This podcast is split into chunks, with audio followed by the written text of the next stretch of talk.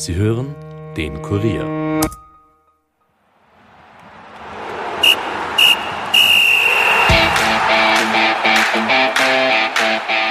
ÖFB-Teamchef Franco Foda hat schon deutlich bessere Zeiten erlebt. In den letzten beiden WM-Quali-Spielen ist das Nationalteam fast schon zum Siegen verdammt.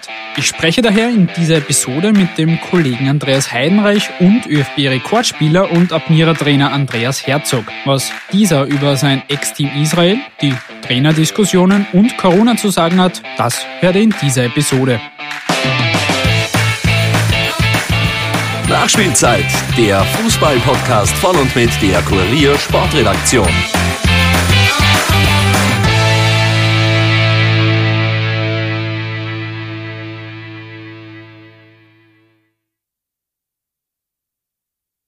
Hallo und herzlich willkommen zurück zu einer neuen Episode. Es sind nicht unbedingt die besten Zeiten für Trainer. Am vergangenen Montag trennte sich etwa Bundesligist Ried von Coach Andreas Heraff und zwei weitere prominente Kandidaten stehen seit Wochen in der Kritik. Die Rede ist natürlich von Rapid-Trainer Didi Küper und ÖFB-Teamchef Franco Foda. Bei Rapid und rund um Küper gab es nach der höchsten Saisonniederlage, dem 1 zu 4 beim WRC, auch intern Diskussionen. Foda sieht sich mit einer bislang sehr enttäuschenden WM-Qualifikation konfrontiert. Und nun warten die letzten beiden Qualispiele gegen Israel und die Republik Moldau. Gespielt wird am Freitag und Montag. Über die Situation beim Nationalteam und die Zukunft von Teamchef Frank Foda spreche ich mit dem Kollegen Andreas Heidenreich. Und ich habe am Dienstagvormittag mit ÖFB-Rekordspieler und Admira-Trainer Andreas Herzog telefoniert. Was er zur Lage bei der Admira und dem ÖFB-Duell mit seinem Ex-Team Israel zu sagen hat,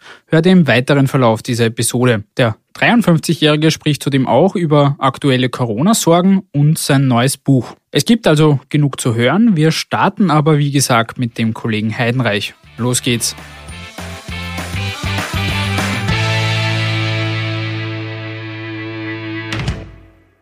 Ich begrüße jetzt den Kollegen Andreas Heidenreich bei mir im Podcast-Studio. Servus, lieber Andi. Servus, grüß dich. Wir wollen vor den beiden letzten WM-Quali-Spielen des österreichischen Teams gegen Israel und die Republik Moldau über jene paar Themen sprechen, die gerade aktuell uns und die Fans beschäftigen. Da ist zuallererst einmal die Zukunft von Teamchef Franco Foda. Da gab es ja in den letzten Monaten und gerade in den letzten Wochen enttäuschende Leistungen und viel Kritik. Während der EM war kurzzeitig ein bisschen Euphorie, gerade nach dem Spiel gegen Italien, dem Achtelfinalduell. Wie sicher sitzt er aktuell noch im Sattel? Also ich würde mal sagen, der Sattel oder der Stuhl wackelt gewaltig ähm, und ich äh, kann mir nicht vorstellen, dass äh, hier was anderes der Fall ist, als dass einfach nur auf, auf Zeit gespielt wird. Ähm, natürlich, ähm, wenn Israel und Moldawien, wobei bei Moldawien muss man sowieso davon ausgehen, dass es eine klare Angelegenheit wird. Aber auch gegen Israel muss ein absolut überzeugender Sieg her. Wenn das in beiden Spielen gelingt, könnte es natürlich tatsächlich äh, dazu kommen, dass Foda noch einmal die Kurve kriegt. Aber ich persönlich glaube nicht, dass, äh, dass es Sinn macht. Ich glaube, dass es äh, einen neuen Besen braucht. Ich glaube, dass es frischen Wind braucht, um die Spieler wieder neu abzuholen. Und deshalb gehe ich auch davon aus, dass es zu einem Wechsel kommen wird. Was sind denn aktuell so realistische Alternativen, die da anstelle eines Frankofodas überhaupt in Frage kommen würden? Naja, das ist natürlich nicht so leicht, wenn man, wenn man zurückblickt in die Geschichte des österreichischen Fußballbunds und des Nationalteams, nach welchem Schema hier immer Teamchefs ausgesucht wurden, dann war das immer ein und dasselbe. Und zwar wurde halt einfach ähm, geschaut, wer verfügbar ist, wer ein ja, ein namhafter Ex-Profi ist und wer als Trainer gerade in Mode, sprich gerade erfolgreich ist. Und dann kam es eben zu, zu einem Name-Dropping und dann wurden die einen oder anderen kontaktiert. Äh, viele waren auch zuletzt bei der letzten Bestellung dann gar nicht verfügbar, weil die erfolgreichen österreichischen Trainer alle in Deutschland äh, tätig waren und dort auch viel mehr Geld verdienen und in der Bundesliga äh, Top-Jobs haben, wie Glasner, wie Hütter, wie Hasenhüttel, der damals bei Leipzig war. Ja, deshalb wird sich das Ganze wieder mal nicht einfach gestalten. Aber es gibt natürlich den einen oder anderen, der für, für den ÖFB interessant äh, werden könnte. Ich denke da zum Beispiel an den Daniel Farke, ein Deutscher, der jetzt bei Norwich City in der Premier League war, dort sehr erfolgreich einige Jahre war, zweimal den Aufstieg in die Premier League geschafft hat. Der könnte durchaus zu Österreich passen, wieso nicht? Wo siehst du denn generell jetzt beim ÖFB-Team so die größten Problemfelder?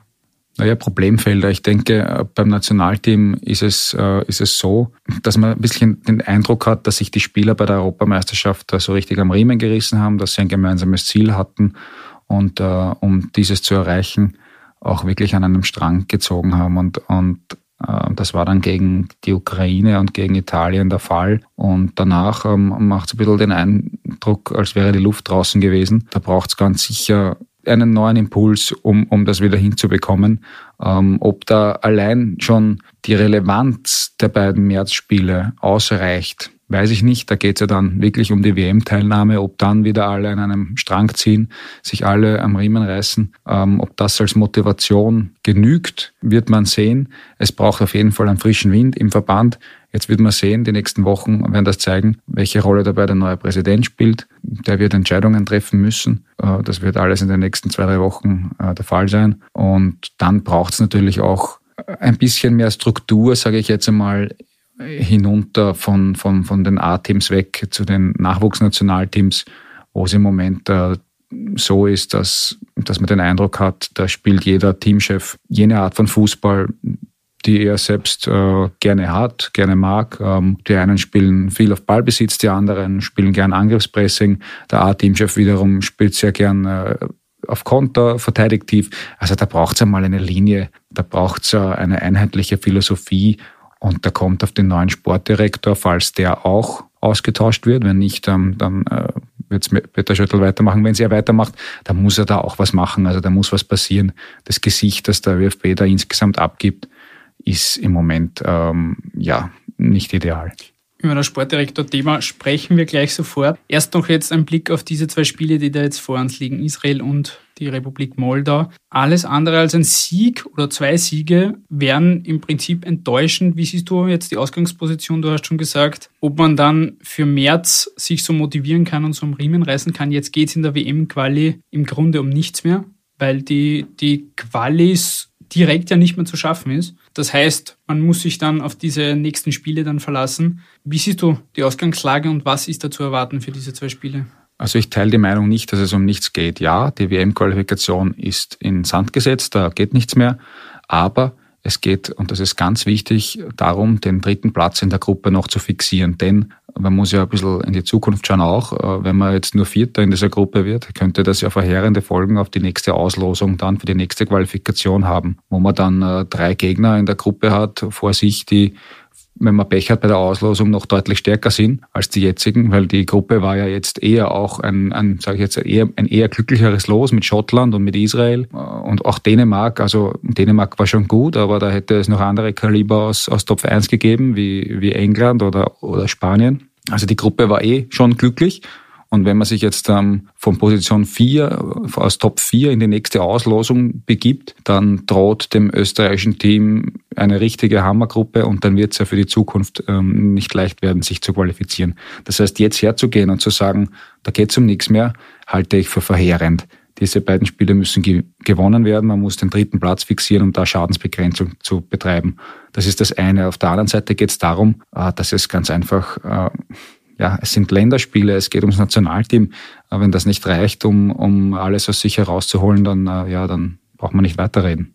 Kommen wir zu zwei Themen, die du jetzt zuletzt recherchiert hast. Eines davon, da geht es um Corona, geht es um die Corona-Impfdebatte, die nicht nur im Fußball aktuell geführt wird. Und zwar eine sehr heikle Geschichte, dass der ÖFB-Teamarzt angeblich nicht geimpft sein soll. Da gab es Gerüchte. Du hast dazu eine Geschichte geschrieben und recherchiert. Sportdirektor Peter Schöttl hat da zuletzt auch ein paar Worte dazu gesagt. Er war, so viel sei gesagt, nicht unbedingt begeistert über die Berichterstattung darüber. Ich glaube, dass das Thema jetzt einfach da nicht herkehrt. Es ist schwierig. Wir wissen, was wir tun. Wir halten uns an alle Gesetze. Wir diskriminieren niemanden. Und ich habe da eine Gruppe zu leiten, die jetzt da vor einem wichtigen Lehrgang steht. Und ich habe das als massive äh, Versuch der, der Störung empfunden. Schöttl hat davon gesprochen, dass er den Bericht als massiven Versuch der Störung empfunden hat. Wie siehst du die ganze Causa und kannst du das nochmal kurz zusammenfassen, um was es da eigentlich geht? Ja, es geht darum, dass ähm, ich aus mehreren Quellen erfahren habe, dass der ÖFB-Teamarzt ähm, Michael Fiedler nicht gegen Corona geimpft sein soll. Und ähm, ich war dann, habe dann schon eine Zeit lang darüber nachgedacht, welche Relevanz das spielen sollte und ob das auch eine Geschichte wert ist. Und habe dann natürlich abgewogen. Auf einer Seite, auf der einen Seite gibt es Persönlichkeitsrechte und Datenschutz und auf der anderen Seite gibt es für mich eine, eine Verantwortung, eine, eine eine verantwortungsvolle Rolle, die auch jeder Arzt in dem, in dem Fall einnehmen muss, in meinen Augen. Und deshalb habe ich mich dann dazu entschieden, ihn damit zu konfrontieren. Und ich habe ihn angerufen und habe ihn gefragt, ob, äh, was er dazu sagt. Und er hat gesagt, er will nichts dazu sagen. Und er hat mich an die ÖFB-Pressestelle verwiesen. So haben wir die Geschichte dann auch wiedergegeben. Er hätte Ja sagen können, er hätte sagen können, nein, das ist ein Blödsinn, äh, natürlich bin ich geimpft, das hat er alles nicht getan. Also er wollte nicht darauf eingehen und mir wurde dann offenbar vorgeworfen von Seiten des ÖFB, dass ich damit etwas anzündeln wollte und äh, so kurz vor dem Nationalteamlehrgang Unruhe stiften wollte. Das ist natürlich nicht der Fall. Äh, das war einfach äh, dem Zeitpunkt geschuldet, wenige Tage vor dem, vor dem Lehrgang. Dass, das, dass der Zeitpunkt dann so gefallen ist, war Zufall. Aber es ist dann schon in meinen Augen auch meine journalistische Pflicht, das zu hinterfragen und dem nachzugehen. Und deshalb glaube ich nicht, dass ich mich dafür rechtfertigen muss, ähm, gefragt zu haben. Ein zweites Thema, das du am Dienstag recherchiert hast, betrifft den schon angesprochenen Peter Schöttl. Denn wir haben jetzt seit Mitte Oktober einen neuen ÖFB-Präsidenten. Der heißt jetzt nicht mehr Leo Windner, sondern Gerhard Miletich, ist nicht mehr 71 Jahre alt, sondern 65 und ist nicht mehr Oberösterreicher, sondern Burgenländer. Und der hat zwar zuletzt oder kurz nachdem er gewählt worden ist, so Teamchef Franco Foda noch etwas den Rücken gestärkt, beziehungsweise hat die Debatte so ein bisschen nach hinten geschoben. Jetzt scheint es aber so, als ob nicht nur Teamchef Franco Foda in der Diskussion steht, du hast es vorher schon angerissen, sondern auch Sportdirektor Peter Schöttl. Was steckt da dahinter? Ja, auch äh, diesbezüglich habe ich herausgefunden, dass da doch in, in, im Hintergrund ähm, schon an den einen oder anderen Schrauben gedreht wird. Es gibt schon äh, Gespräche das hat auch mir der Gerhard Milletich heute telefonisch ähm, bestätigt. Also ich habe, er hat zwar gesagt äh, vor etwa zehn Tagen in einem Interview, dass er sich sicher nicht jetzt auch noch eine Baustelle Peter Schöttl aufmachen wird, aber allein schon dieses Zitat lässt ja oder gibt Anlass zu denken, denn wenn jemand von einer Baustelle spricht, äh, dann kann man ja davon ausgehen, äh, dass es irgendwo Bedarf gibt für eine Erneuerung. Und daher bin ich dem Ganzen nachgegangen und bin, äh, bin darauf gestoßen, dass der Gerhard Miletich bereits mit möglichen neuen Sportdirektoren gesprochen hat und äh, sie gefragt hat, ob sie sich den Job vorstellen könnten. Und einer davon ist der ehemalige Teamchefassistent und Leiter der Trainerausbildung des ÖFB Thomas Janeschitz. Den habe ich heute ebenso damit konfrontiert wie Miletich selbst und äh, beide haben es nicht dementiert. Beide haben ähm, ja, anklingen lassen, dass es nichts Konkretes ist, aber sie haben das Gespräch nicht dementiert. Ähm, ich gehe davon aus, dass äh, auch diesbezüglich etwas in Bewegung kommen wird und dass der Thomas Janeschitz ein heißer Kandidat darauf ist, dem Peter Schöttl zu folgen. Klar ist jedenfalls, es wird spannend bleiben beim ÖFB, sowohl was die Sportdirektorenposition als auch natürlich die Teamchefposition anbelangt. Zuerst einmal warten wir jetzt die beiden Spiele ab, die letzten beiden WM-Quali-Spiele. Lieber Andi, danke für deine Einschätzungen. Gerne. Vom Kollegen Andreas Heidenreich geht es nun also wie versprochen weiter zu Andreas Herzog. Mit 103 Länderspielen ist der 53-jährige Rekordspieler des österreichischen Nationalteams. Seit etwas mehr als fünf Monaten hat er seinen ersten Trainerjob bei einem Bundesliga-Club inne. Er coacht die Admira. Davor war er zwei Jahre bei Israels Nationalteam tätig, also bei jener Mannschaft, gegen die Österreich am Freitag in der WM-Qualifikation gefordert ist. Ich habe ihn am Dienstagvormittag im Büro erreicht und kurz mit ihm gesprochen über die Admira, das ÖFB-Team, aktuelle Trainerdiskussionen, Corona und natürlich seine neue Biografie. Ich würde sagen, wir hören direkt rein.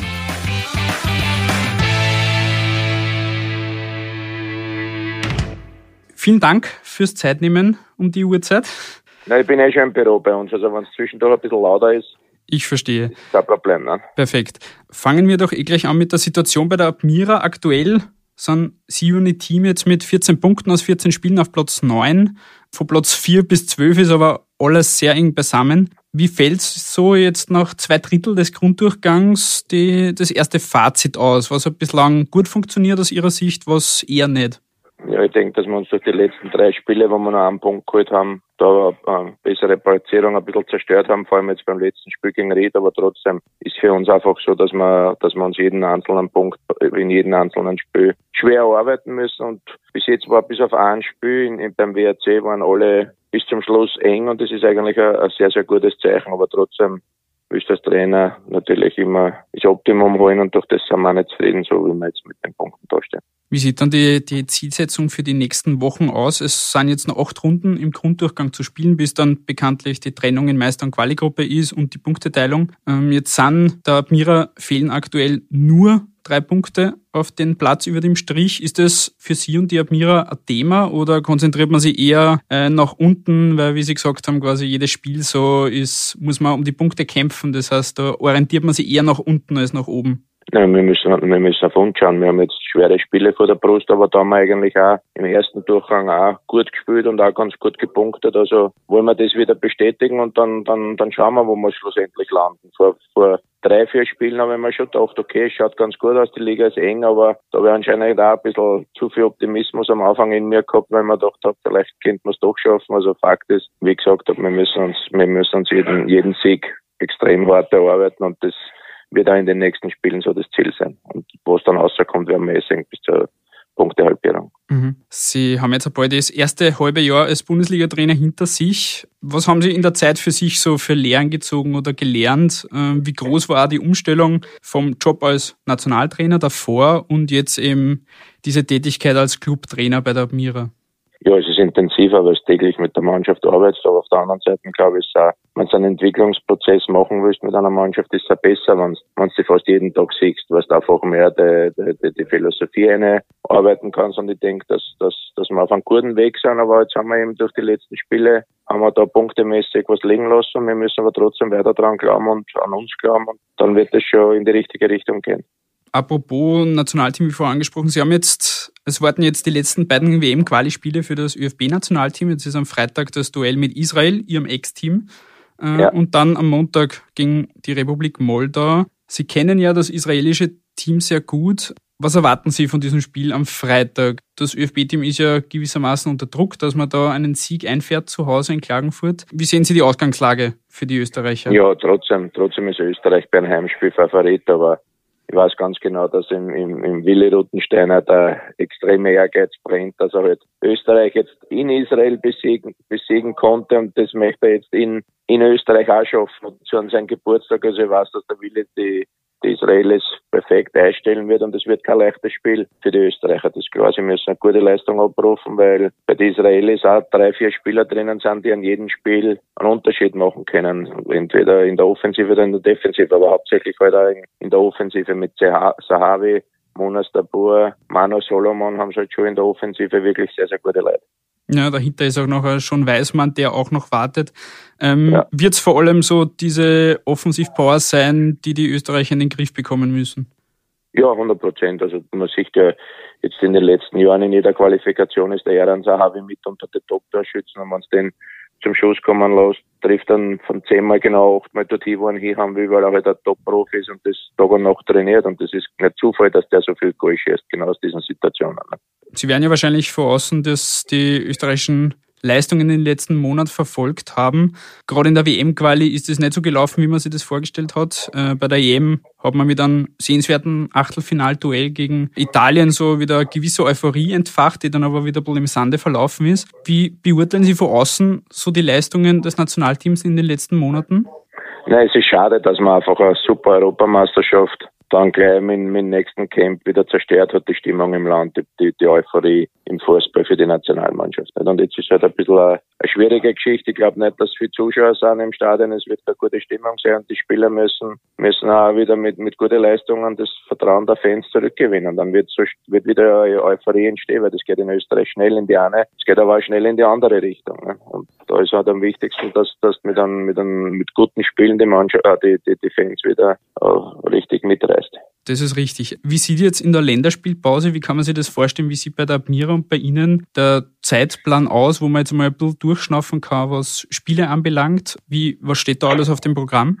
Naja, durchschnaufen ist für die Spieler nicht. Also wir haben jetzt die Wochen auch richtig hartes Training, weil wir noch einmal einen, einen Reiz setzen müssen für die nächsten ja, vier Spiele. Und da wollen wir halt das, das, das Beste draus machen und da müssen wir jetzt die Zügel noch mal anziehen. Das ist ganz klar. Ich will jetzt nicht, dass die Spieler glauben, okay, jetzt haben wir nur mehr einen Monat und dann ist eh, eh vorbei, sondern wir müssen jetzt noch mal richtig Gas geben, dass wir dann einmal ein, ein bisschen einen Push kriegen, weil wir, wie gesagt habe, in den letzten drei Spielen einfach von den Punkten her viel liegen lassen haben und das würden wir jetzt gern in den nächsten Spielen uns wieder wieder gut machen und würden wir uns gern zurückholen. Aber es ist halt alles eine harte Arbeit. Das ist klar, ohne, ohne Arbeit kannst du nichts gewinnen und wir müssen halt schon auch schauen, dass wir vom körperlichen Bereich und auch vom technisch-taktischen Bereich, dass wir da jede Woche sinnvoll nutzen, dass wir uns halt verbessern und das werden wir jetzt auch machen. Mhm.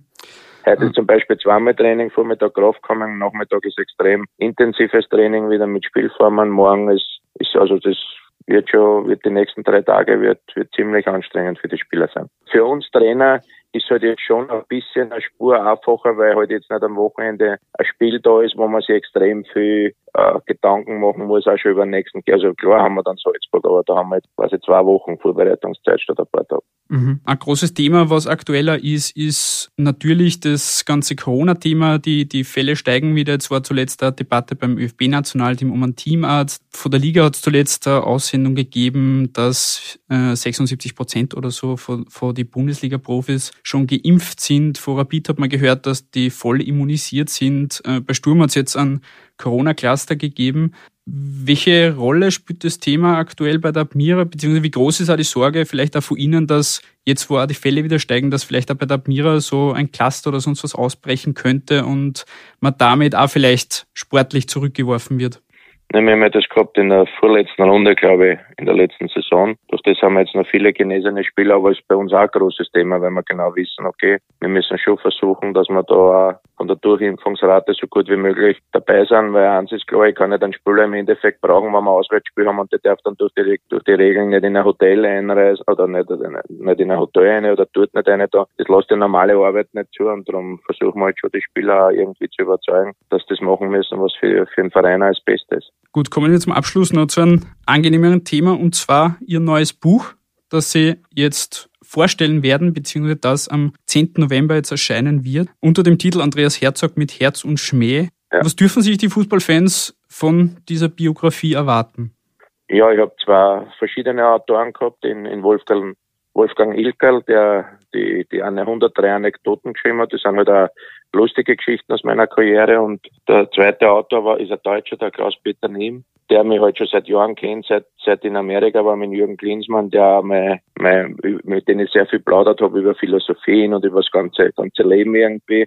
Und der hat halt jetzt zwei Drittel ist meine Biografie und das hat er verfasst und ich glaube, das das ist eine richtig coole Geschichte, weil ich wollte eigentlich nie ein Buch schreiben, aber dann ist der Verlag, der Egon Deiner von Egot Verlag, ist zu mir gekommen und hat gesagt, ob ich mir das vorstellen könnte. Da habe ich gesagt, naja, weiß nicht, ob sie wer für einen Andi Herzog interessiert. Sagt er, oh ja, wenn, man, wenn das Buch richtig cool wird, dann, dann, dann wird es sicher äh, eine gute Geschichte. Und ich glaube schon, dass das gut geworden ist. Also den Anekdoten, wenn ich es gelesen habe, habe ich mich selber immer noch abgehört. Das ist halt so eine Geschichte über die, über die Vergangenheit. Ich meine, es ist jetzt doch schon länger her und das sind schon Erinnerungen an die aktive Zeit, die im Endeffekt trotzdem die schönste ist für jeden Fußballer. Das wissen die Spieler heutzutage nicht, die aktive Zeit ist die schönste. Gut, äh, wie gesagt, das Buch ist ab 10. November überall erhältlich. Sie werden ja auch am Freitag da äh, eine Signierstunde geben, Richtig, ähm, ja. wo die Fans auch vorbeikommen können, ähm, beim Morava im ersten Bezirk. Ja, in der ähm, Wohlzeile von 10.30 Uhr bis 13 Uhr. Genau. Ähm, und der Alex Christian ist auch da. Also ich bin auch dort, nicht, dass die Leute glauben, dass nur er macht. Also ich bin auch leiblich da. Also im Grunde zwei Andreas Herzogs. Wahrscheinlich, ja. und vielleicht noch ein Hans Krankel und ein Herbert Prohaska und ein Toni Polster. Gut, lieber Andreas Herzog, vielen Dank für die Zeit und Gerne viel Erfolg Gerne. für Alles die Liebe. nächsten Aufgaben. Können wir brauchen. Danke. Danke. Tag, ciao. ciao. Das war also Episode 58 der Nachspielzeit mit dem Kollegen Andreas Heidenreich und ÖFB-Legende Andreas Herzog. Wie immer gilt, wenn euch diese Folge und der Podcast gefallen haben, gebt uns bitte gerne Feedback und Kritik. Wir freuen uns natürlich auch, wenn ihr ein Abo dalasst, um keine weitere Episode zu verpassen. Wir hören uns dann beim nächsten Mal wieder. Bis dahin eine schöne Woche, bleibt gesund und bis bald. Ciao.